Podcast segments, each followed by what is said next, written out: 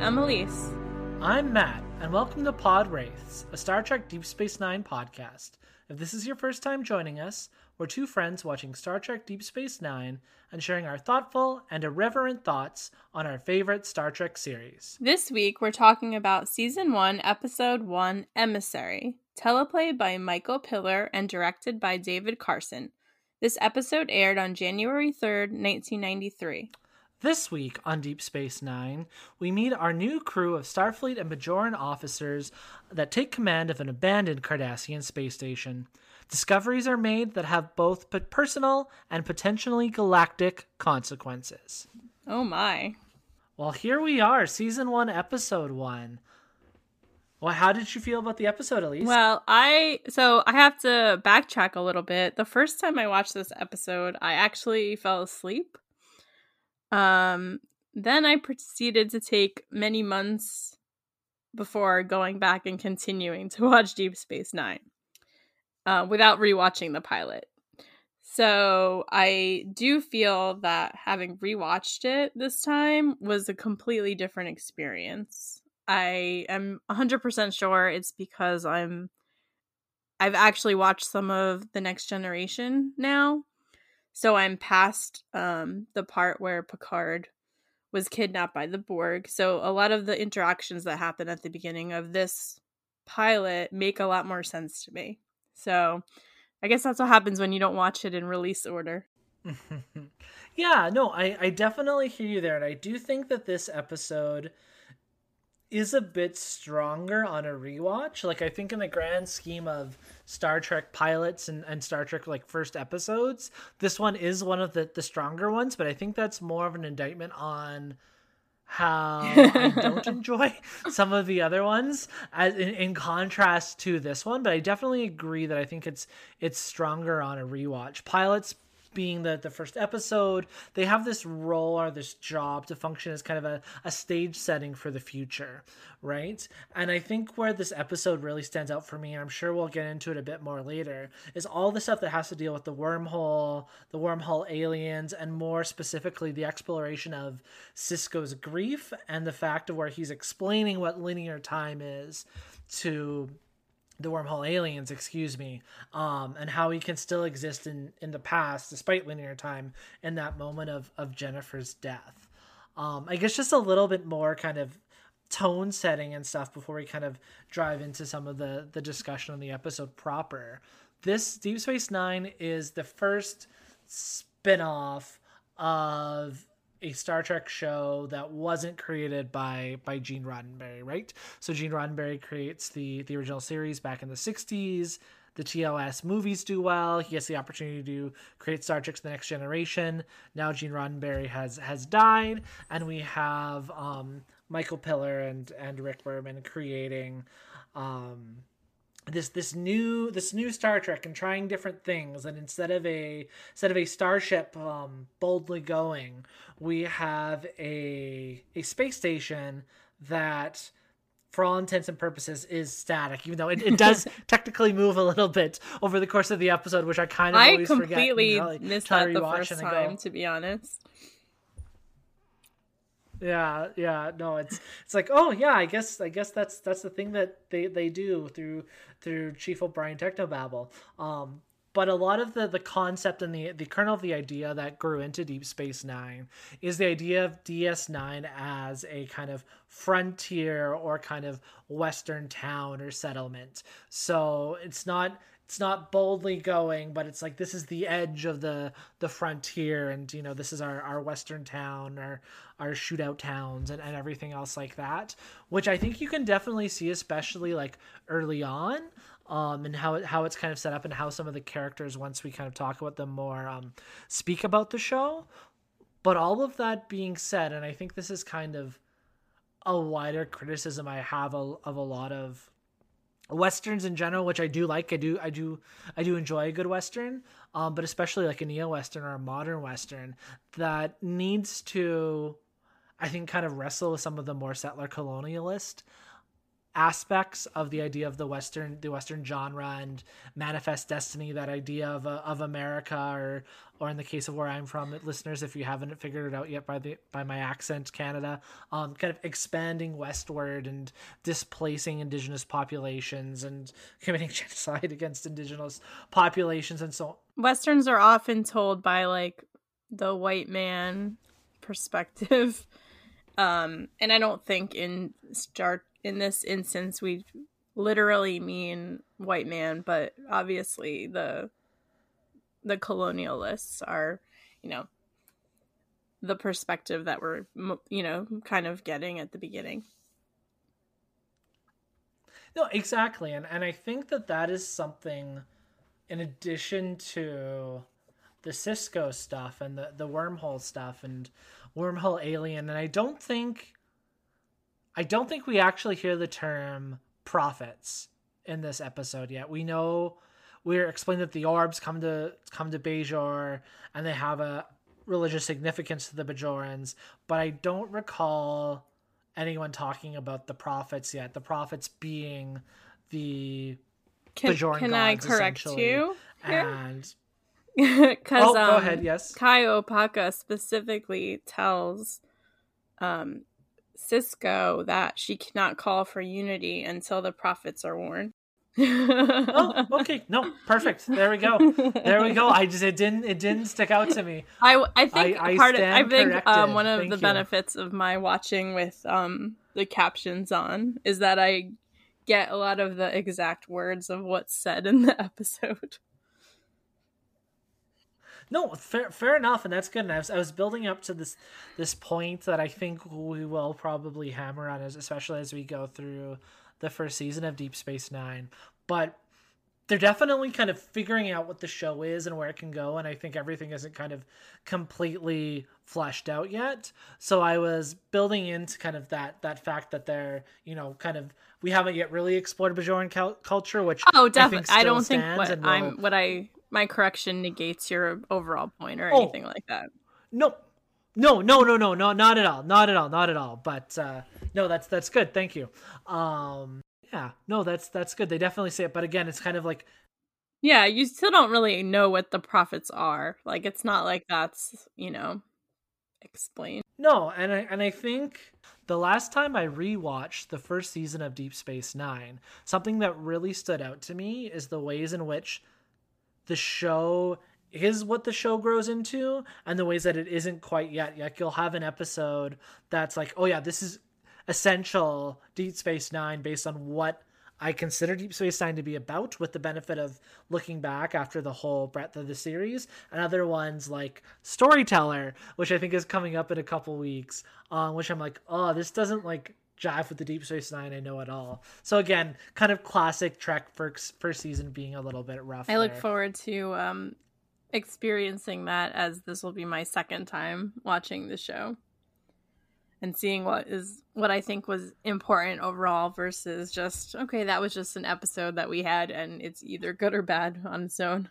Elise, you mentioned earlier that this is your first time rewatching this episode of Deep Space Nine, having seen Star Trek: The Next Generation and being familiar with, I think it's Best of, Best of Both Worlds, part, yes. parts one and two, about Wolf three five nine and Picard being kidnapped by the Borg and and turned into Locutus. So what? Why do you think you you benefited more or enjoyed that stuff more in this episode, having seen that? I was wondering if you could tell me a little bit yes. more about that. Um, I I honestly think that the reason that I think I benefit from that more is because not even in those two episodes, but in the episode after um Beth Best of Both Worlds family, you see how devastated Picard is over what he did and what because he had no control over himself. And he's so right he's so upset and to see that and then now have someone who was affected by those actions reacting to you is just so much more interesting than if I hadn't seen how Picard felt about those six days when he had been kidnapped. No, that that makes sense. And I was doing a little bit of background research on the creation of the series, and in in one of the the books that I actually have on my bookshelf, um, the 50 year mission, the next 25 years, is this really good um, oral history dual anthology that came out. Um, I think in 2016 for the 50th anniversary of the debut of Star Trek. But there's some some Michael Piller, Mike, there are some Michael Piller quotes from the the start of of Deep Space Nine, and Michael Piller talks about how he wanted Deep Space Nine to start quote with a a bang with the epi- the teaser in the episode that shows us the battle of Wolf 359 with the Klingon or the Klingons, excuse me, with the Borg against Starfleet that we don't actually see on screen in Star Trek: The Next Generation. And Piller, a, a creator of the show, says. It was, of course, for me, who wrote the original Borg two parter, a great opportunity. To go back and do some more was too irresistible. It also seemed to make sense to tie in the incident into Command- Commander Sisko's backstory. To make that a to make that a backdrop of this man's life was not unusual. Because it was a backdrop of my life and in Rick's life, being Rick Berman, the uh, executive producer of Trek, who, uh, shall we say, is a bit yes, problematic. We don't have nice um, things to say about him. Fuck Rick Berman, all my homies I hate, hate Rick, Rick, Rick Berman. Berman. But going back, but going back, it'll be a running theme in this podcast. So if you are a Rick Berman stan, yeah. don't add us. Um, but going along. back to, to Piller's quote here, yeah, move along, move along. Oh wait, wrong franchise. Sorry. But going back to to Piller's quote here, and we knew it would resonate with the fans. That is, tying in Sisko's backstory to to the Borg attack and, and Wolf three five nine. Furthermore, we hope that Patrick Stewart would agree to do a guest shot, and the thought of pitting our new hero, being Sisko, in direct conflict with Picard because he blames him for the death of a family member just made us grin. that seems like uh, almost mean, reading it that way. like there i mean i don't think he meant it that way but just the fact that they're like smiling about this it, you can't see me but i'm doing like a, a dance when i said that but um yeah i don't know. I mean obviously it was it was i like that they did that but just thinking about them like feeling good about this sad moment is funny to me. Well and i think too where part of that is probably coming from and i guess i think we had this later in the notes but we can can bring it out now is there were certain rules that the writers rooms had the writers room had when it came to star trek right? And the writers, the TNG writers especially, were the ones that kind of coined this. Something that they called the Roddenberry box, right? The, the kind of box of structures of stories that they were allowed to write and create for next generation.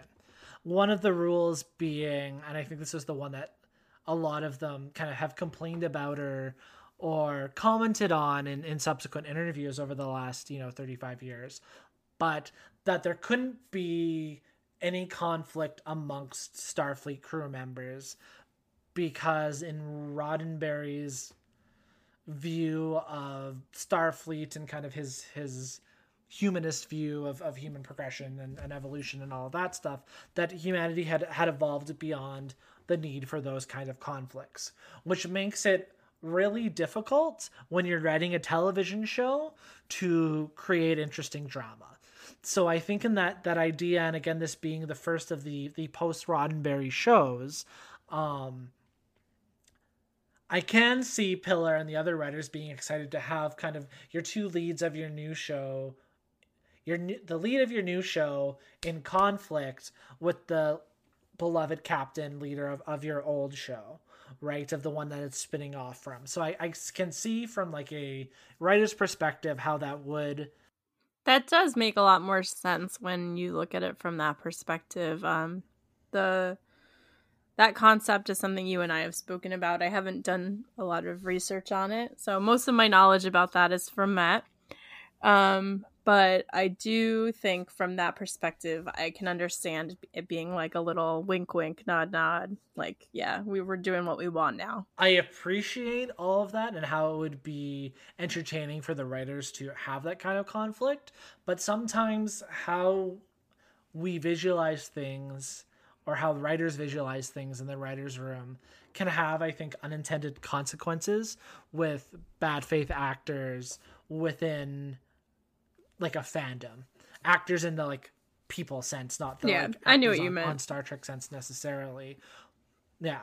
But when Deep Space Nine came out, as is wont with, you know, a lot of Star Trek fans aren't unique to this, but any kind of, you know, major fandom, is Deep Space Nine wasn't welcomed and embraced early by some corners of the fandom, much like you see now with kind of some of the the newer Star Treks and everything else. And one of the complaints I remember kind of reading at the time, but more so have have gone back and, and read later because I was I was a little I mm-hmm. was a I was a youngin when Deep Space Nine premiered in 1993. But a lot of folks thought this Sisko was quote too angry in this episode, and especially took issue with that scene where we have him and Picard in the ready room of the Enterprise, and you know Sisko is still living in his grief. Like Jennifer Sisko, his wife, died in battle, and and he doesn't know Picard from a from a hole in the wall. He just knows him as being the person who was Locutus who led that battle for the Borg, right? Um, but fans just thought Sisko was like too angry with Picard and just didn't like him and blah blah blah blah. And I I think it's worth calling out that I, I a lot of that w- would be rooted in either overt racism or internalized racism because Sisko is is our first kind of black captain and I just think I I mean yeah Star Trek fans are, are are certain sections of the Star Trek fandom are bad about accepting anything that's new but they're coming at it from like a bad perspective and kind of ha- having those kind of you know inst- institutionalized structuralized kind of racist attitudes that are more inclined to be mad at a black man for being quote too angry at their nice british captain who just quotes about shakespeare and you know all these other quintessential kind of western art things I'm not right? surprised by any of that, but I find it so ridiculous because not one of those thoughts is what went through my mind when I was watching this episode. I was actually happy that they didn't do like a traditional ang- quote unquote angry black man trope. I I mean, he there's parts of the episode where he's so joyful and he's clearly been through trauma as we said and he's handling it as best as he can. And at the beginning of the episode, he obviously, you know, in that scene, he he tells Picard he doesn't know that he wants to stay on Deep Space Nine, but throughout the entire episode, he's putting on this like face, brave face for his son, and just taking care of his son, and like the way he looks at him in the eyes, and I just it feels so warm to me as character traits. So to think that he's too angry just while i understand that you know people are are gonna be racist and not know how to talk about race in a nuanced way that to me it just i didn't get any of that from that scene at all And I think what stands out, or one of the things I should say that that stands out to me rewatching this pilot is how Benjamin Sisko is a three dimensional, fully realized human with a lot of nuance, both in the writing, but then especially in Avery Brooks's performance of Sisko, especially in contrast to let's talk about like Encounter at Farpoint, the next generation pilot, where again because of a lot of those those rules and again the characters did evolve a little bit on or did evolve on on TNG and we did uh, you know lots of us did myself included did did grow to love them. But they're more archetypes a lot than they are three-dimensional characters and I think based on some of what we've seen so far it's a bit of a mixed bag in terms of our regular cast of, of Deep Space Nine, just up to this this pilot and who's introduced and who gets meaty stuff to dive into and and Sisko is is the lead, so of course he's going to get the most in this this episode. But he is a fully realized three dimensional human being, and that's not something up to this point we got a lot. Yeah, I would agree. I don't I honestly don't remember what even happens in the TNG pilot, but I remember watching it and thinking Picard's a dick like the whole time. So I think that you're not wrong. Like he was just like very rigid. I don't know if that was just if it was written that way or that was how the acting came across, but completely different. Yeah. I mean, get off. Get I off can kind of relate to that. I don't Fair. actually hate kids people. It's just a bit. Sorry. So it's funny that the first time I watched this episode, I fell asleep and then never went back to it because now I can't watch it without weeping uh, openly for a lot of it. Uh, it makes me very emotional. One of the real good things about this episode, I think, is how they introduce a lot of the new characters slowly. They don't just throw them all at you at once. We kind of, right. you know, where's where's the medical staff and the science officer? Oh, they're coming tomorrow. It kind of reminded me of Star Trek Generations. Oh, it's being installed on Tuesday. yeah yeah. the doctor and the science yes. officer are coming on Tuesday. I hope it was a Tuesday. Um, no. I... but before we kind of, and I think that's a next logical place for us to, to move into is to kind of like talk about our, our main cast a bit there. Um, but before we move into that, just something I did want to kind of call out, and I think it's it's coming out to me based on our, our discussion, is how Deep Space Nine being an, at least, I mean, being a next generation spinoff and starting with that kind of Star Warsian crawl of of context about Picard and the Borg, and then being able to have the budget in a feature length episode to show us a a space battle with the Borg. Um, I wonder how uninviting that can be to like initial like first time viewers right? Because I think something the original Star Trek and TNG do early on is kind of and it's even something I think that Star Trek 2009 the the movie did is in in bringing in new people and new audiences versus first being for fans of like the current show. So I, I kind of like I just wonder about that and like how if you had never watched Star Trek before, like is that is that enough? Would you find like I don't know. Just something um, I've been um, thinking about. I think I think for me, I, I as I said, I was I like I wasn't into it the first time, and I think that was part of part of it. But because I had gone to see the what we left behind documentary before starting it, I had taken my mother to see it. I knew I would get there eventually with the series. Like if I didn't see that, I don't know that I would have continued.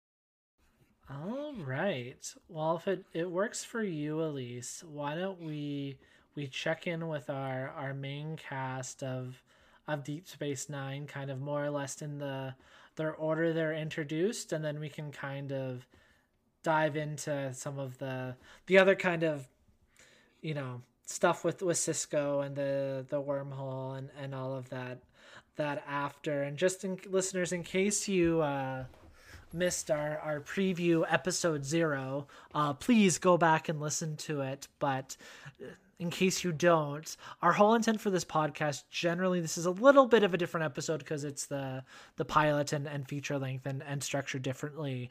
But we're more interested in talking about character and theme on this podcast than we are necessarily a beat by beat beat by beat, excuse me, recap of of the episode. So we will talk about our responses to kind of some of the, the main thrusts and, and plot stuff in this episode kind of at, at the end.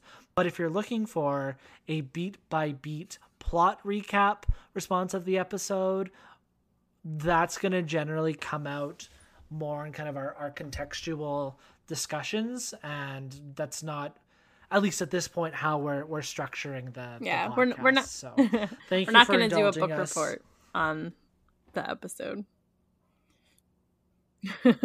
Who knows? Maybe we'll start blogging on on the website later, and we can can post oh, recaps hmm. there. But uh, no promises.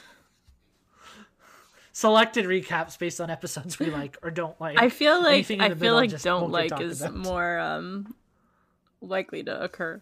But anyway.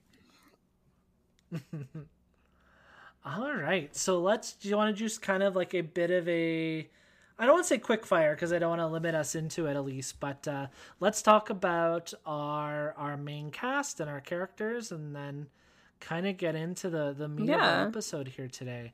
So first things first, we've already talked about a little bit. We have Commander Benjamin yes, Sisko. Um, as we said, he um, lost his wife Jennifer on the USS Saratoga when Picard was assimilated in the Borg, and at the and at, at the beginning of the episode he doesn't know if he wants to stay on Deep Space 9 because it's not the might not be the best situation for his son. He's raising his son Jake alone.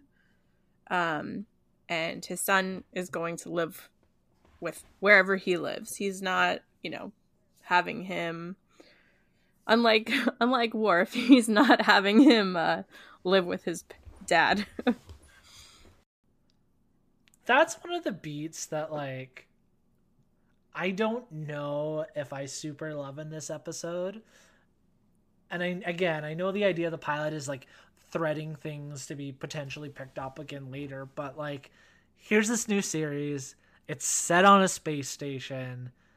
Sisko is our lead character. Like of course he's going to yeah. stick around. Like it, I like like I get it. I get how it like it works and it speaks to kind of that that three dimensional characterization of, of Sisko, which I do like. But it's yeah. just like no, you're the you, you're the lead actor on the show. You're like number one on the call yeah. sheet. It's even like we if, know you're staying. Even if he wasn't like, the, like the lead, it kind of reminds me of um, the first episode of Downton Abbey, where like Mr. Bates starts and like they don't know that he needs a cane to walk around with, and that there's concern about him not wanting. I don't. This is real off topic um, not wanting, um, not sure if he can do his job well, and then he's gonna leave, and then at the end they're like, "No, you have to stay," and it was like, you, we always knew that was gonna happen. So it's the same vibe, even though Mr. Bates is not the main character, thankfully, of Downton Abbey. But at the same time, we're we're introduced in to Benjamin Sisko shortly after we're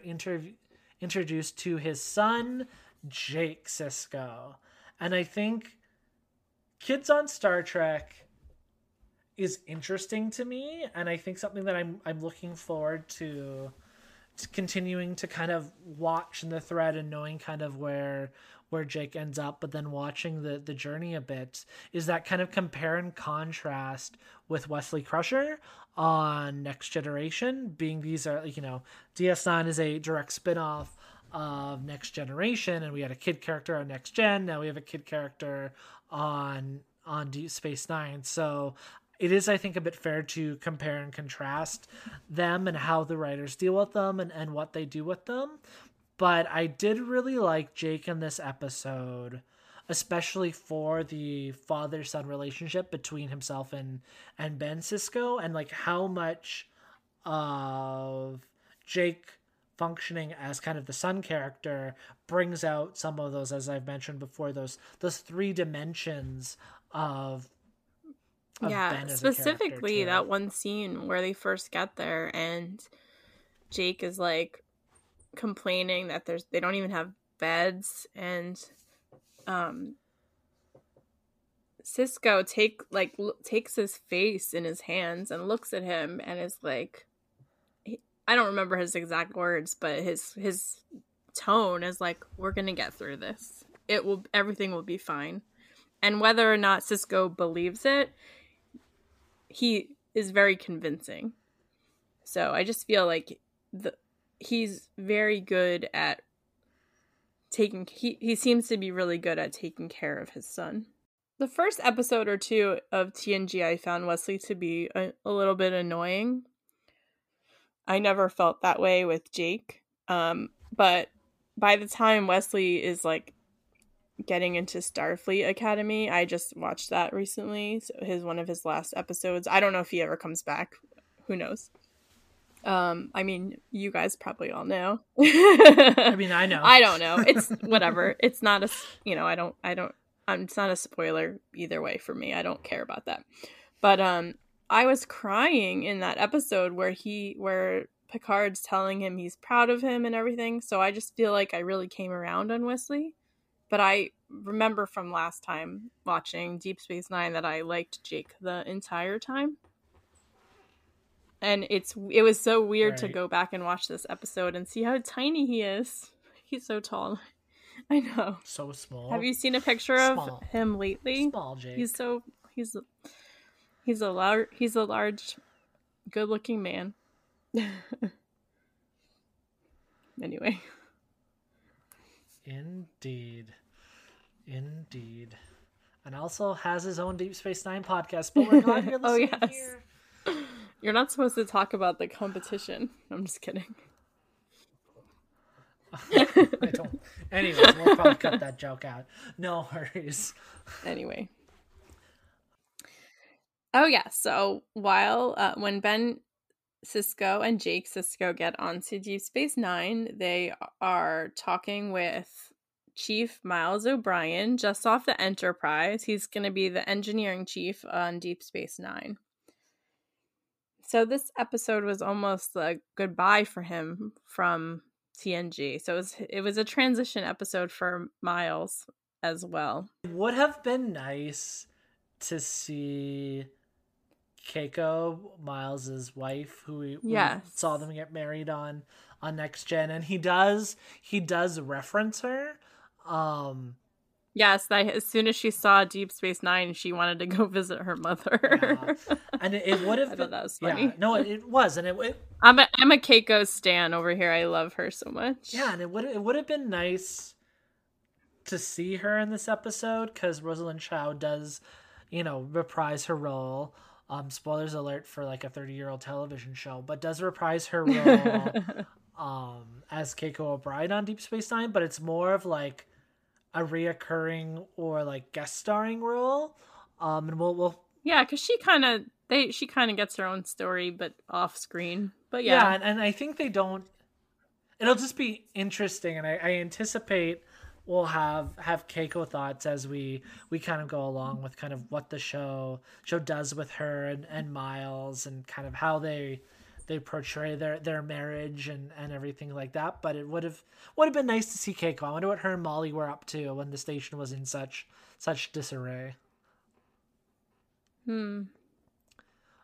Miles does get to oh Molly yeah Miles does get to do some uh some classic Starfleet engineering though so He's yes, he he's does. there. He's he's the person that we as the audience at the time airing in 1993 were were supposed to know and and be comfortable with and familiar. So I don't think he gets a lot a lot of exploration in this episode. We do get that nice kind of scene with him and Picard as the send off, like you say, Elise, but uh, not much new from him there because from a meta perspective, he's the one that we we know the most on the show aside from Picard, who's who's guest starring in that kind of tradition at the time that was started by DeForest Kelley's McCoy being in the Next Generation pilot of this era of Star Trek, each new episode having a a cameo from a, a previous from the previous series or, or as close to it as, as possible. Next, we meet Kira Major. Oh, oh go ahead. Real, real, real quick. I'd be remiss if I didn't mention my favorite scene with O'Brien is when the transporter isn't working when he's trying to get Odo back from the Cardassian ship and he just hits it and it works. And I was just like, yep, that's our resident cishet male of the show, just smashing something and getting it to work. Well, if it's any consolation, anyway. O'Brien does suffer a lot in the rest of TNG, and the O'Brien yes, episodes become true. a he's a nice guy. Let's put him through hell. So maybe there's some kind of like, cosmic justice there that's at play. yes, that's true. So um, next we have Major Kira Nerys. Um, Kira is Bajoran, and she is not interested in the Federation being at Deep Space Nine at all. She's very skeptical. Um, she makes a lot of assumptions about everyone, about Sisko, about Starfleet. Okay, but she's not totally wrong though. No, she's definitely not wrong. They're clearly trying to get Bajor into the Federation. no, I, I, no, you're, you're exactly right. And I think kind of going back to yeah. what we were talking about before, it definitely stuck out to me that as one of those cheats out of the the Roddenberry box we talked about before is Star Trek uses alien characters or non-human characters a lot to be kind of more human than human or be kind of closer to like a 20th century human because they're allowed then to create drama under under those rules there right so Kira, for sure. Kira definitely stuck out to me as someone who was there to narratively function for the writers to kind of create conflict but i think I think she's really. I mean, full disclosure, and I might as well get this out now for our listeners. Um, Kira is tied with Spock for my favorite Star Trek ter- character of all time. Um, we stand a legend. We we we love a a freedom fighter. Um, but yeah, I think a lot of Kira's criticisms on the Federation, I think, ring t- ring true for me and then the ways that the federation and this may may be a, a, a hot take but uh, the way the federation can represent a colonial power as well. And again especially in the context of setting up deep space nine as this kind of ex- frontier town and all the manifest destiny baggage that that can come with it i don't think she's necessarily wrong. And there are also flavors of post World War II in our Earth history, and that for me, and the idea of the Marshall Plan and the, the U.S. helping to rebuild Europe, um, not necessarily on the ideas of self determination that you know nations should have the ability to choose their own form of governments, but the Marshall Plan existed to create governments that were the way the U.S. wanted to see them, right? And, and and, things like that. Like you have self determination, the right to join the Federation, basically, and we're here to support you, but we want you to join, and and things of things of that nature. Um, I do want to call out or, or, kind of mention as well, in case our listeners aren't aware, is that the Kira Nerys, the first officer character, the Bajoran liaison um, officer, was originally sub- conceived when the show was being developed as another character, another recurring character from Star Trek The Next Generation, who I think she's primarily in season five, so I don't think you you have met her Elise yet then, but she's another Bajoran character. Um, was one of our first Bajoran characters actually in in Star Trek. I, I was wondering if there were Bajoran characters on um the next generation because I haven't. I don't think I've met any. Yeah, yet. I think you're on season four, so I think this character I'm thinking of is is season five. Yeah. Okay. And when when Miles is is explaining Kira a bit to to Sisko, he talks about have you served with any Bajoran women before, and he's going through this like you know tough cookie female archetype um, yeah. um, characteristics. Those are ones that that Kira shares with this this TNG character, and even to the the fact that I'm assuming it's a wig. I don't know. Listeners, tweeted us if if you know either way. But the hair that um, the Nana Visitor is sporting this episode is Kira is it's is not a good no, wig in my opinion. No, and it's, and it's a very similar it's... style to what this TNG character wears. And I'm glad that as soon as next episode they kind of give Kira that yeah. more distinctive haircut. Yes, the wig was throwing me off the entire episode. I'm pretty. It's got to like, be a wig. I don't right? like. It's got to be a wig. I hope so. Sorry, Nana, if it's your real hair. Apologies. like it just was so. It was just not. It wasn't good. I was like, is that my hair during COVID? Maybe. Like, no, my hair doesn't even look that bad. But yeah, Ugh, that wig was not great. But she's great, and we love her. Next, we meet Constable Odo, a cab, like, you know. He's a changeling, which um they don't use that word in this episode. Um so you don't really know what he is, but you can see that he can morph into things. Um there's that scene where someone, you know, that that thief is throws something at him and it goes through him And um yeah, he's he's our resident cop. So, yeah. He has a lot of uh, hard ass opinions. And I think Odo for me is where that whole idea of Deep Space Nine is like the Western town really stands out for me because he's very much like you say the uh the sheriff character of like like right, the town sure. and like I guess then too the the next character we talk character we talk about and Odo's relationship with him probably is the the most Western thing about Deep Space Nine's the whole sheriff and the like unscrupulous bartender. Um Oh yeah, totally. but yeah, I not to like box us in too too much of what's to come, but I definitely anticipate lots lots of uh complex thoughts when it comes to to Odo. I think there's there's definitely a lot of good in there, and there's definitely some of them some deep deep sighs and uh, eye rolls and and everything else there. Um, but in terms of just like this episode specifically, I did find his line of when he goes in the the runabout to try and beat the Cardassians to the the wormhole after it's discovered, where he's like, "I was found in the Denorios belt. I want to go. Maybe wherever I come from is on the other side of that wormhole, etc., etc." It was a little bit awkward to me. Like it didn't make sense for that character to be be saying that at the time to me. But again, it's a little awkward, but it's the pilot, and they're like, you know, putting threads that future writers can can pull on and adding pieces to the the mystery and the the characterization. So I get it and I'll allow it, but it just was like the oh here's your your featured character piece in the episode, but uh, is what it is. Yeah, yeah, it definitely came out of nowhere and obviously wasn't addressed again in the episode. Um, but yeah, as you said, it's the pilot and they're gonna just throw random things out there for future stories or not future sto- you know, don't want to give anything away, but you you never know what can be pulled from this episode for later. I do think as well that it's um interesting to me that Odo again has basically been the security constable, been the sheriff under the Cardassian rule, under the Cardassian occupation of Bajor, and he gets to keep his job, and now he's working for for the Bajorans. That's uh, it's an interesting it choice. Abs- it makes absolutely no sense to me, and it makes me wonder if he was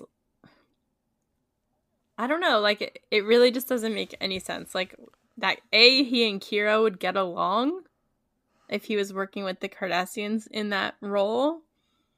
And they seem to have a good working relationship. Like she clearly trusts him at the at the beginning of the episode when they were um with the uh, I guess there was like an incident or whatever and he you know they're talking back and forth and you just hear their their repertoire report I can't pronounce that word. You can hear that huh. they have rapport, right? Yeah, thank you. Um yeah, so you can hear their um rapport and it just it's not even I mean I I'm trying to I'm trying to think like even if he was somehow forced to work and that's why he got to keep his job because he's not like with the Cardassians. They wouldn't force someone to be that in a constable role. Like it doesn't it just doesn't make sense to me. If I recall correctly, the like character concept is thus that Odo has this strong sense of justice and right and wrong and that he was able to work for the Cardassians, but also advocate for those the Cardassians were oppress- oppressing in the Bajorans. So it's like he served justice and governments didn't matter to him, and he's like this this noble watcher who who believes in in this kind of cosmic justice, if you will, without the religious overtones, obviously, but this kind of sense of justice having a objective right and wrong, despite you know who the ruling class is at the time and i just i don't know it's we'll talk about it's very idealistic. Yeah. I just think it's so idealistic. I I can't think of anyone like in real life that really lives that way. I don't know. Yeah, it's it's a it's a it's a choice. I mean, you would I feel like you would, you know, I can I can understand wanting, you know, judges and like a real court system to to think that way. But I just it doesn't seem realistic to me not to get into politics, but you know, it's Star Trek and there's always been politics in Star Trek. So it's going to come up from time to time. Yeah, we have complex Odo thoughts. we'll call him out when he does shitty things and we'll we'll love him when he does lovely things. And we'll cringe when he does is. cringe things because those happen yes. too. yeah. So if Odo is one half of the the coin, the other half of the coin is our Ferengi bartender Quark, who runs the, the bar, the gambling, estab- gambling establishment.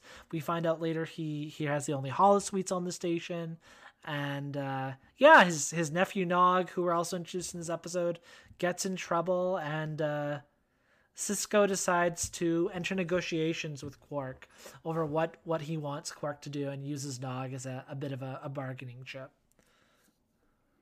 Yeah, so Quark is planning on leaving because the station's pretty trashed from the Cardassians leaving. They really they basically imply that they looted all of the shops on the promenade and a lot of people that were living there have lost everything they have. So Quark is one of the people that is planning to leave because you know, things are in shambles. And Sisko wants to have him stay because he's like people have to some people have to live here and they they need some form of entertainment otherwise it's just going to be a ghost town as he says.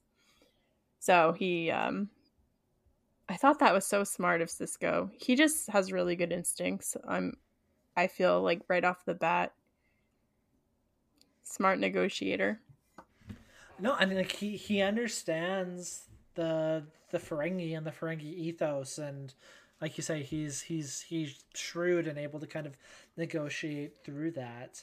Um, and Quark is of course played by Armin Shimerman, who also played some of the first Ferengi in the first season of the last Star Trek series, The Next Generation, which I think is the last outpost. If I'm wrong, please tweet at us. Um, I thought it looked fam- he looked familiar. I didn't I when I was watching season 1 of TNG, I didn't look up um the actors playing the Ferengi, but they all they looked familiar, so I'm not surprised that Armin was at least one of them.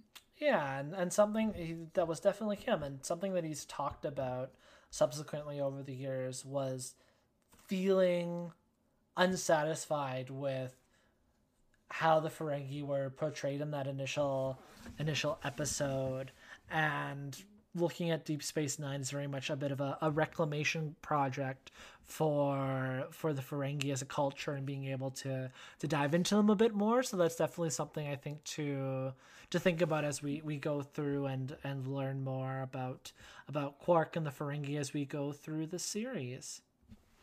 Yeah, I so a lot of people have Ferengi opinions, and I have Ferengi opinions. And while as a society, I wouldn't want to be part of part of it, I absolutely love the Ferengi. I find them hysterical and I try to look at it I look at them satirically almost and so the the really there there's a few uh, cringe Ferengi episodes that we're going to uh, go through oh, as we go through this show. aren't we?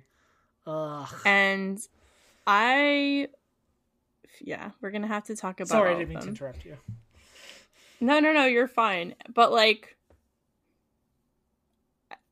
I don't. I just feel like I I just try to see them as satire, and I love when the Ferengi do exactly what you expect them to do. it, it's very funny to me. So that it'll be fun. I think you're. We'll have fun. I think you're exactly right, Elise. That like the Ferengi are very much, I think, supposed to be a satire on like 20th century humanity, right? Um, yeah, for sure. Which, like a lot of things, is when it comes to sat like a lot like a lot of things when it comes to satire are going to be hit or miss unfortunately and we'll we'll praise when we like it and we'll call out when we don't and that's that's part of kind of the whole idea of of doing the show right so excited yeah. to get and when it. we don't yeah and when we don't like something i'm i will be curious to look through and i didn't do that for this episode but um i will be curious to find out how it was received at the time when it aired to see because obviously there's been a lot of cultural change between when this aired and 2021 so things are going to come out differently so it'll be interesting to look at that not to steal from your other podcast still great bob where you do that with mad men but i think it will work for us also oh here. totally and and like again what we talked about in our our preview episode that I think is part of the idea in, in wanting to to do this project and, and kind of dive into the show too, right? Because like the show stays stays the same, and like we as people who experience time linear, linearly, as the episode explains. Nice segue, Matt. Pat him back. Yay. Um, as humans who experience time, we change, right? And the work stays the same. And what can it say about us and our attitudes and like it's it's mileposts on our journey through linear time, right? So that's why I'm why I wanted to to rewatch Deep Space Nine again and talk about it with you and talk about it with you with our our listeners. So I'm I'm excited to to get into it. As am I. I'm also excited to discuss my favorite character of Star Trek, Lieutenant Jadzia Dax. Yay! So she's my absolute favorite. I drank out of my Jadzia Dax coffee mug today. Um, it's like a 16 ounce mug. I can um, fit a lot of coffee in there. It's great. Um, she is the science officer, and she's Trill, and she is the current host of the Dax. I don't do they Symbiont. the symbi- symbiont. Um, the previous host of the Dax symbiont was friends with Sisko, so they have a lot of shared memories and um, a history. So they have a lot of shared memories, and actually, Sisko calls her old man as a reference to that in like a smirky, smiley, kind of funny way. I was gonna ask you about the old man thing because that's something that I know it's intended to be that kind of friendly and cheeky and, and cute and a reference to Dax and, and Sisko's shared history. But I was curious what you thought about it, Elise, both the first time you watched it and then rewatching this this episode now. Um, I don't remember what I thought the first time, but I do remember. I don't think that my opinion of it in general has changed from the first time I watched the whole series. I think it's endearing and cute. Jadzia clearly doesn't mind, but obviously she's written to not mind. The writers decided that.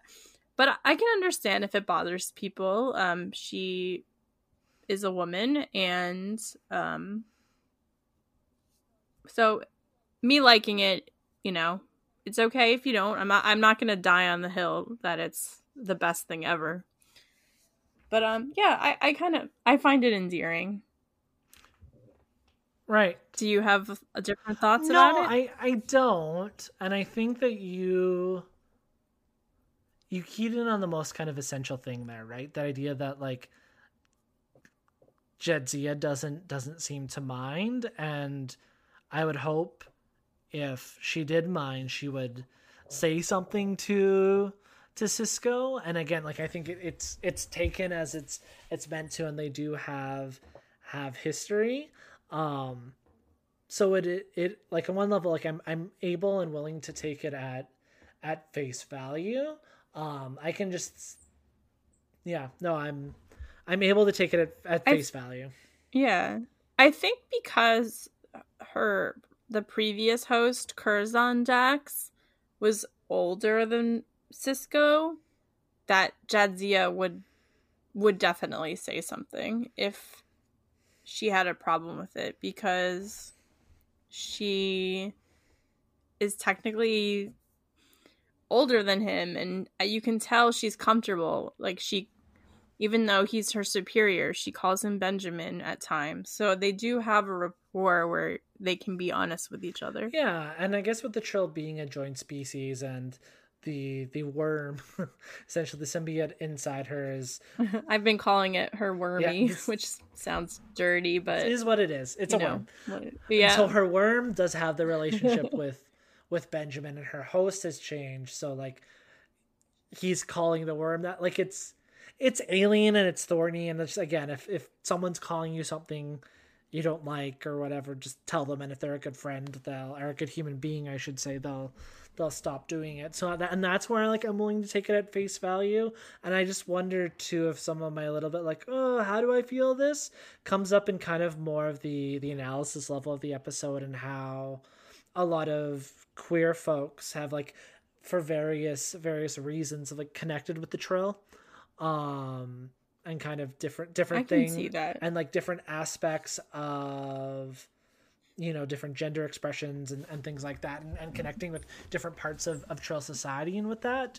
And I, I mean there's that meme too that talks about i mean spoilers i think it's a season two maybe a season three episode but there's that meme that listeners may have seen where a klingon character that knew curzon calls jadzia curzon and says my old friend and then Jadzia goes, I'm Jadzia now. And then the Klingon goes, Jadzia, my old friend, and doesn't dead name her. And like the, the meme is based on like how Klingons yeah. are trans allies. So maybe yeah, like that's where I think some of my hmm is coming from in that question. But I think Elise, you're hundred percent correct in that. It, like it's it's Jadzia clearly doesn't mind. So I remember that scene that you're talking about, and it was really well done. I thought how the Klingon I don't remember who it was, but it was just like, oh, Jadzia," yeah, how you said, and it was just really nice that nobody made a big deal about it at the time.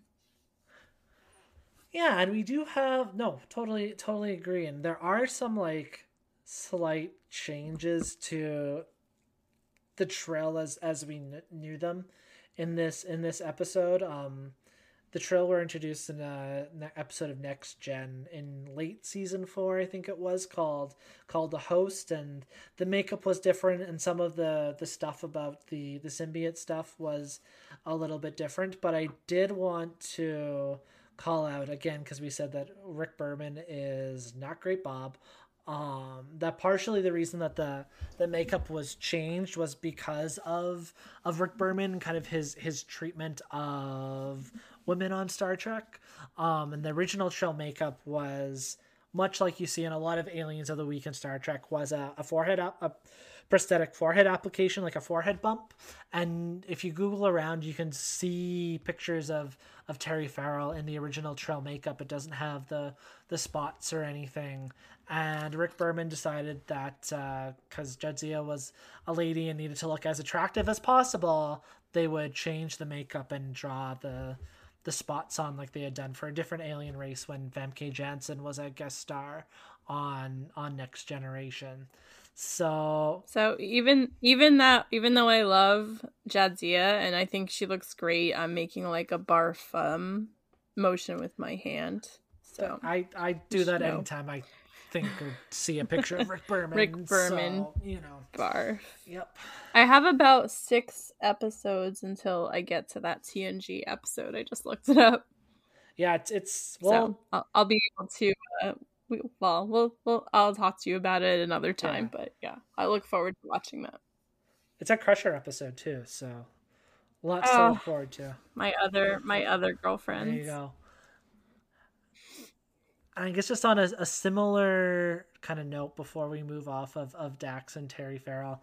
Um, Terry Farrell, of course, being the actor who portrays Jadzia, has spoken about a lot of the kind of compl- conflicting feedback or perspective she was given about who Jadzia is during this early run on, on DS9. She's talked about how one minute, minute they would tell her that she was 300 years old and needed to be this kind of Yoda like character and, and sage and wise. And in the next, she's supposed to be this young, demure kind of Grace Kelly. So it's like, again, they didn't know what they wanted from the character, and it's tough as an actor when the writers and the producers don't know who the character is to give them what they want because they don't know what they want, right? Yeah, um, and obviously this is the first episode, so I don't think Jadzia's character is fully fleshed oh, out. Um, I don't. I, I think as time goes by, they definitely um figure out, I guess, how you know her her character's personality, and she does an excellent job. And I am, I really like how strong her character becomes. Like she sticks up for herself, and it's just I don't know. I find her very inspiring. And arriving with Jadzia on Deep Space Nine is our, our chief medical officer, Dr. Julian Bashir, who admittedly doesn't get a lot to do in this episode, but he is part of one of my my favorite scenes in the episode. How did how did you feel about Julian? Um, I laughed hysterically when Julian's first lines of the episode were, hey, I just met you, and this is crazy, but here's my number, so call me maybe. he like asks Jadzia out in the first second. it's his first line in the episode, and Kira and Sisko are just standing there. Like Kira's standing so close to them, just like staring at the scene, and it was the funniest, most ridiculous thing ever. He's so pervy. I'm like, you have to work with this person. Don't ask out your coworkers unless it's very explicit that they're okay with it. But it's just, I don't want to say never. I mean, obviously, people have um, different views on that, but maybe don't ask out your coworkers on the first day of work.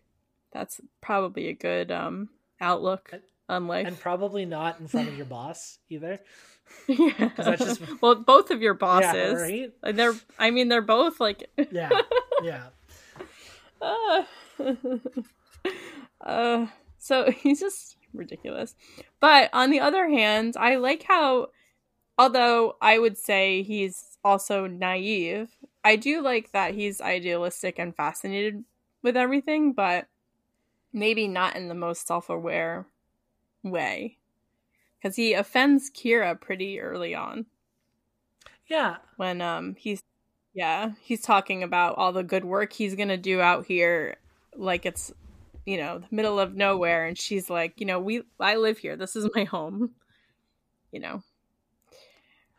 Exactly, and that that was one of my favorite moments in the episode is where Bashir's checking out sick bay and talks about how he could have had had any job he wanted in the fleet and he chose this post so cocky. exactly and he chose this posting because of quote frontier medicine and uh, just that idea again to come back to their on this idea of you know the western town and the manifest destiny and the whole settler colonial aspect. It's like here he is the the settler coming in to bring these all his his knowledge to share with the the less enlightened you know indigenous folk. And and Kira rightly like calls him out on it. And like all the power to you Kira. Thank you. She yeah she clearly was like oh you're gonna help the natives or whatever her line is. But she she she's on top of her game I think he has a lot to learn maybe not about medicine but in general about people yep I I would agree. I would agree. On our last um, character that is introduced in this episode is the Cardassian Gul Dukat. He was previously the prefect of Bajor, and he, there is definitely an he's definitely the antagonist of this episode, and it's clear that he and Major Kira do not like each other, and that is probably an understatement. And he's definitely set up as as kind of our our anti Sisko in a way, right? Like as kind of Sisko's Cisco's opposite because when he's introduced, he he talks about how Sisko's desk used to be his, and and so on and so forth. And again, he he's a recurring character, not one of the the main cast, but someone that we definitely thought were was worth at least uh, mentioning in this episode that it's it's introduced. And then I think the the other other person I wanted to to mention in this episode, who I think is of of significance, is Kai Opaka, um, because Kira Kira calls out the uh, political situation on on Bajor and how the provisional government, who invited the Federation to take over the space station and administer it with the Bajorans, is um, on thin ice. It's at risk of fracturing, and Bajor is at risk of, of civil war. And the only person who can bring them together is Kai Opaka, Kai being the the basically the Bajoran Pope, the the head of their the Bajoran space Pope, the head of their their religion, and the person who can can reunite the. Uh, Instead of the ring, you have to kiss the earring. Exactly. you have to grab the ear. You have to grab the ear, uh, or let the, oh, yeah. let the space the pope paw. grab your ear and check your pagh. Um, I wanted I wanted to say one more thing about Go- oh sorry, Pot real quick. No, no, no, you're fine. It's more about Sisko. You know, Sisko invited him into his previous his old office just to like fuck with him. Like he just wanted to see how he, he wanted to see how he would react and to throw him off his game a little bit. So he is a shrewd negotiator. More, more points to more points to Sisko. He's there's a lot going on there. Um, when Kai Opaka was checking uh Sisko's pagh and like squeezing his ear, I was like, it looked so painful. It it really did, and then I I guess then, uh, was your understanding that the pagh like was akin to like a soul, or some kind of like soul um, type concept? I don't like know force? that I necessarily thought of it that way. Um, mostly because my brain doesn't doesn't do that so much. Um I am I just I'm an atheist Jew here, so soul is not even something I think about ever. But I just thought it was um which I guess is just a terminology difference because I think what I'm about to explain what I thought it was is probably what some other people would say is a soul. I just um maybe the person's essence, like what kind of person they were. I guess that might be a soul to their connection to the force. Yeah, exactly. um uh so yeah, so it probably is the same thing as what someone else might call a soul, but for me it was just like their their essence just um you know, if they're a good person or well meaning, that kind of thing. Which probably is what a soul, but anyway. Well, we're not a philosophy podcast, so I don't think we need to necessarily answer what the, the question of, of what is a soul. Um, I am definitely not a religious expert over here, and a lot of religious stuff goes over my head, which I is fine.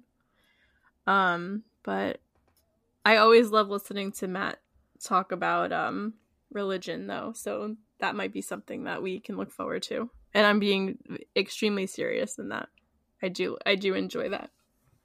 I mean, there is a reason that Kira is one of my favorite Star Trek characters, and it probably activates those those parts of my interests and my brain. But that that is what it is, and we'll we'll kind of get into it. Um, yeah, so that's kind of it in terms of the the kind of main cast. And again, we're kind of in episode one breaking of the, the format that we'll have for for later episodes just because it is unique and the the pilot.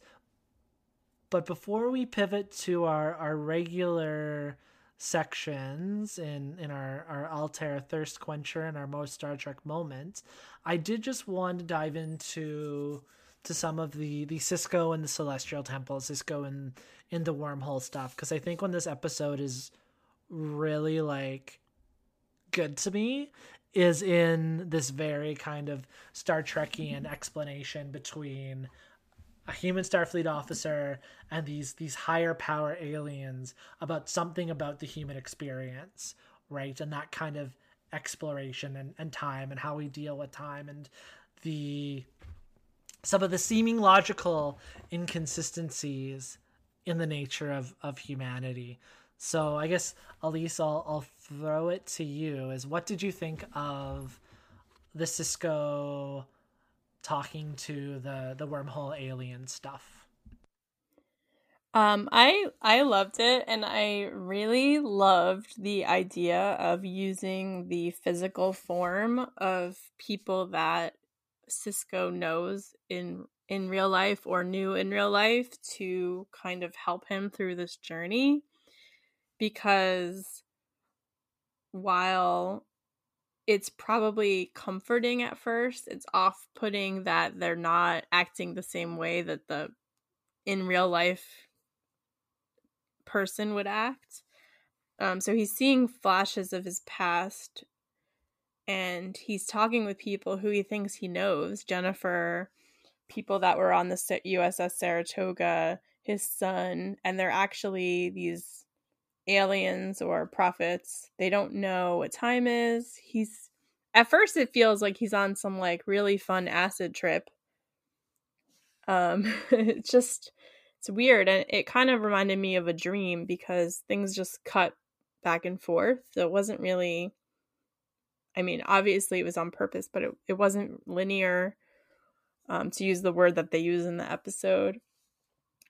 It's I just loved the idea that they thought he was a threat and he basically has to prove to them that he's a good person and that humans can be good and how that relates to time and you're not you can't go back and yeah. I it, I liked that the prophets were as interested in him as he was interested in finding out like what the hell was going on. Mm-hmm. Like they really were. Once they, once he was, you know, saying I'm human, etc., etc., they were like, well, they wanted to seek other life forms and find out about them. So I thought that was really interesting.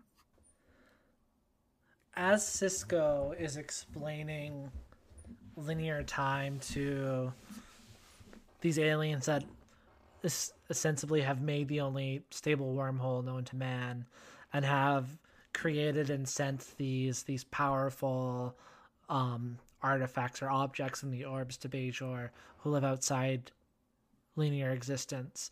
As he explains it to them, they get confused because not only have they not experienced existence in that way, not only is that foreign to them, they can can read into Ben's mind and his his pagh, his connection with the force, or however we wanna wanna look at it or, or explain it. And they're perplexed as to what Ben is telling them because he exists in the moment we saw at the start of the episode in the teaser. He exists in this moment yes. of of losing Jennifer and even though it's been 3 years since since that moment since that day and even though since we've seen Ben be a a regular human being getting by and getting a new job and raising a son he like because of his grief still exists in that moment. And yeah his oh go ahead as I say, his physical body is changing jobs and moving, but his pagh is still on the USS Saratoga. And it's just like it's it's such it's such a great Star Trek thing to me because it explains or explores maybe not explains but explores is a better word one of the contradictions about the human experience right? And like yes time is linear. Yes we know our actions have consequences and we live with the consequences and and time keeps flowing even when it it feels like it it doesn't like maybe the last year has felt in a lot of our lives right? Yeah for sure. Um but we still exist in these these memories and these moments of whether it be grief or triumph. And it's just it's such an interesting seemingly logical contradiction about our reality as as humans as people. Um yeah it's just it's just cool. And like thinking about it gives me like goosebumps a bit. And they're they're able to come to this this understanding and you know the wormhole if we've mentioned yet you know ends 70,000 light years away from the Bajoran sector in the unexplored gamma quadrant so that presents opportunities for new storytelling. The Cardassians try to take it but they're they're able to not and the the prophets or the wormhole aliens like kick them out and it's just this is like the shit that like gets me really excited and gets me like really introspective and gives me goosebumps. And i think this is one of the things that i like the most about deep space 9 is really that exploration of humanity. And I, I use humanity in like the broad sense because we have lots of non-human characters you know on on the right, show too but just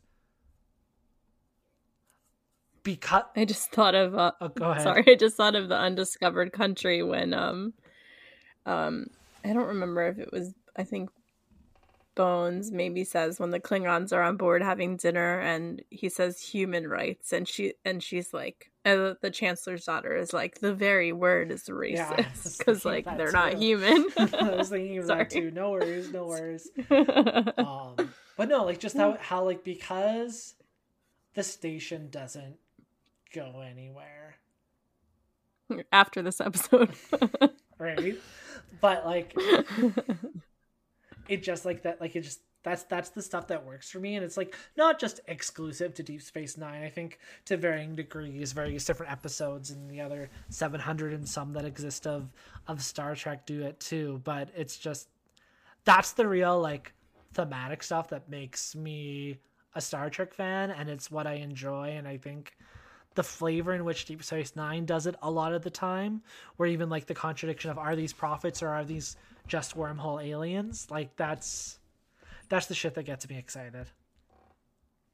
I kind of I kind of like the meta commentary when he's explaining the the baseball game to them. Mm-hmm. And he says the game wouldn't be worth playing if we knew what was to happen next. Yeah. and they don't understand the value of ignorance of what's to come. And it i just felt like they were t- they were also talking about like the, you know people watching the show for the first time and how you have no idea what's going to happen. I mean we do because we've seen it but but like the fact like i just felt that that was like a really meta comment because they're gonna you know ex- explore the day by day and that seems to be what the show might might be. Or they're hoping it'll be so. at this point right? Yes of course what it could be. Yes.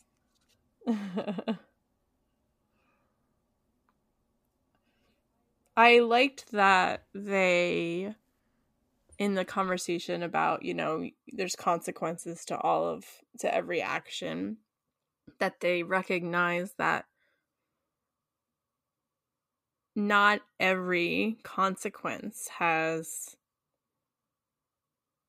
you're not ready for every consequence based on past experiences. So obviously, you know, your your wife dying in a battle is not the same as someone being sick and dying and you having time to prepare. Not that that is in any way i don't mean to say that that's not also traumatizing and horrible but it's the prophets just say none of your past experience have prepared you for this consequence like there he didn't he didn't know how to move on without Jennifer and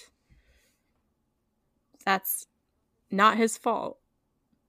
Not that anyone is saying there's fault, but like there's reasoning behind the fact that he hasn't been able to move on. You know, we need to work therapy is good people. That's all I'm saying. And I think he got a lot of therapy in that wormhole. I cried a lot during those scenes. I found it to be very emotional.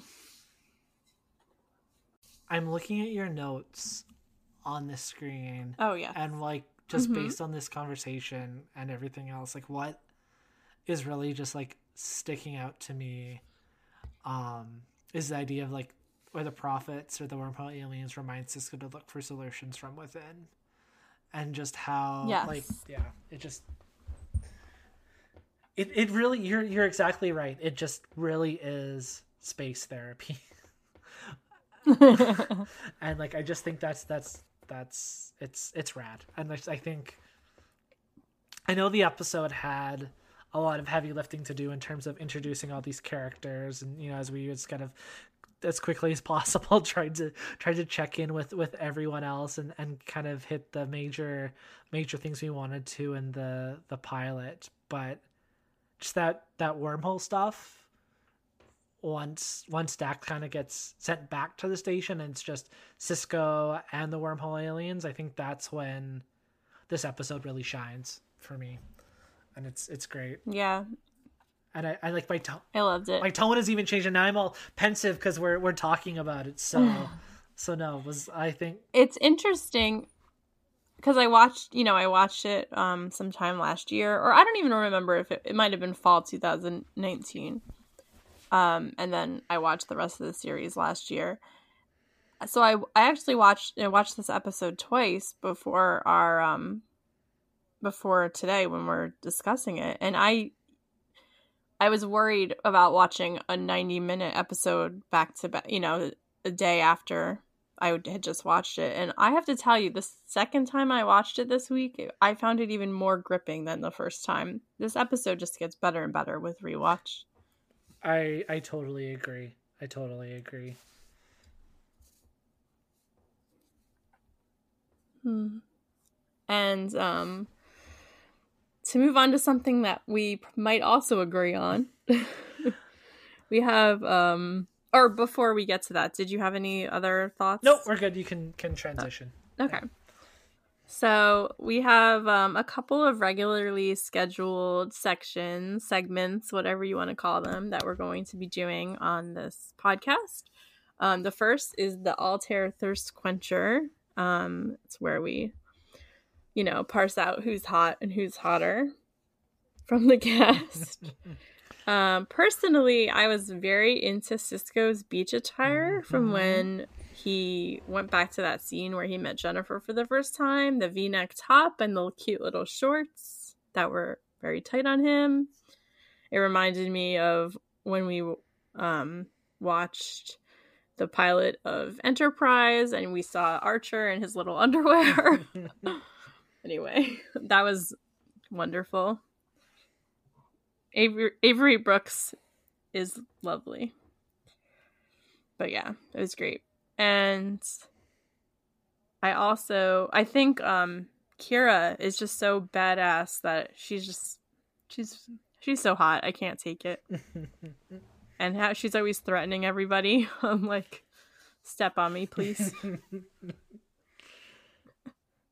no, so far we're we're 2 for 2. Um yeah. We're we're 2 for 2 I, um, for who my I, was on yeah. my list. I'm gonna get ahead. Um, later in the notes, Matt was like, "Oh, we have the same taste," and I'm like, "We've been friends for two and a half years. Like, did you not know this?" I mean, I, I suspected. Um, yeah, and like I guess too, who else I thought was quite attractive was Julian Bashir. He is cute, but he really annoyed me this week for a myriad of reasons. So it's like it knocked him down a couple attractive pegs for me in this episode, but yeah, uh, for sure. You know, maybe maybe when he's not I being all that. settler colonialist, he can be hot again. And I mean, Jadzia is pretty cute too. Uh, her smile. Although I think I grow to like her personality more as we get to know her more. I think so, and I and I think par- and I think her I think it adds because she is as I said earlier, she's very strong and you don't you don't fuck with her. The women on the show are you don't you don't mess with them. It's great. Well, that's like the song says. It's hot. That's like the song says. You you don't don't mess around with Jim Croce or the women of Deep Space Nine. um, I I didn't know that song. I think it's a Jim Croce song. I have to look that up, otherwise I might cut that joke out. No, I don't know who that is. There's a lot of things I don't know. Cut this out. It's fine. It's great. Don't worry about it. oh, I, I you don't have to cut it. It's It's, fine. fine. Also, It's fine. I'm fully admitting it. It's fine. And then our, our final regular segment that we have after our, our thirst quencher is the the most Star Trek moment. So Elyse, who is your nominee for the most Star Trek moment of the episode? I kind of cheated. I like to cheat by picking more than one thing, but um, I it first and foremost having Picard be being in the intro and having it be a spin-off with a previous Star Trek cast member being in the episode felt was obviously very Star Trek. As you said earlier, that happened with TNG, and I, I believe it happens with Voyager also. I haven't seen that. Yeah, Quark's in the pilot. That's awesome. What was your um moment? I alluded to it before, but it's it's all the stuff in the wormhole with you know the wormhole aliens, prophets, and and Sisko. But I think more specifically, like the concept of like the wormhole aliens and this idea of like a alien species that's like a super being or has godlike powers that learn something from humanity and, and all that stuff. That's just that's a very Star Trek for me. Like even all the way back to like original series had episodes like that. Like Apollo is a character on Star Trek. The Greek god is a character on on Star Trek, right? I love it. So that that kind of felt like a callback there, and I Oh, that's a fun episode. Um, I my my next one's not really a most Star Trek moment, but a most I'll say sentimental Deep Space Nine moment is the quote from the from the episode. In a linear existence, we can't go back to the past to get something we left behind, and just some just the words we left behind are very Deep Space Nine to me. yeah. Hmm. Yeah. Well, Elyse, until next time, where can listeners find more of you on the internet? Yes, you can find me on Twitter and Letterboxd at Elyse underscore Tendi, E L Y S E underscore T E N D I. And you can find the show at Podwraiths, P O D W R A I T H S, on Twitter and Instagram. And you can find me on Twitter and Letterboxd at, at M A T T Y H U G H. You can also catch me and two of our other friends talking about Mad Men on our Mad Men podcast, Still Great Bob. Please rate and review the show on the podcasting system of your choice. Thank you as well to DJ Empirical for our theme song. I think we did it. We did. Tune in next week for us to talk about season one, episode two. I'm looking forward to it. Until next time, computer and program. Bye.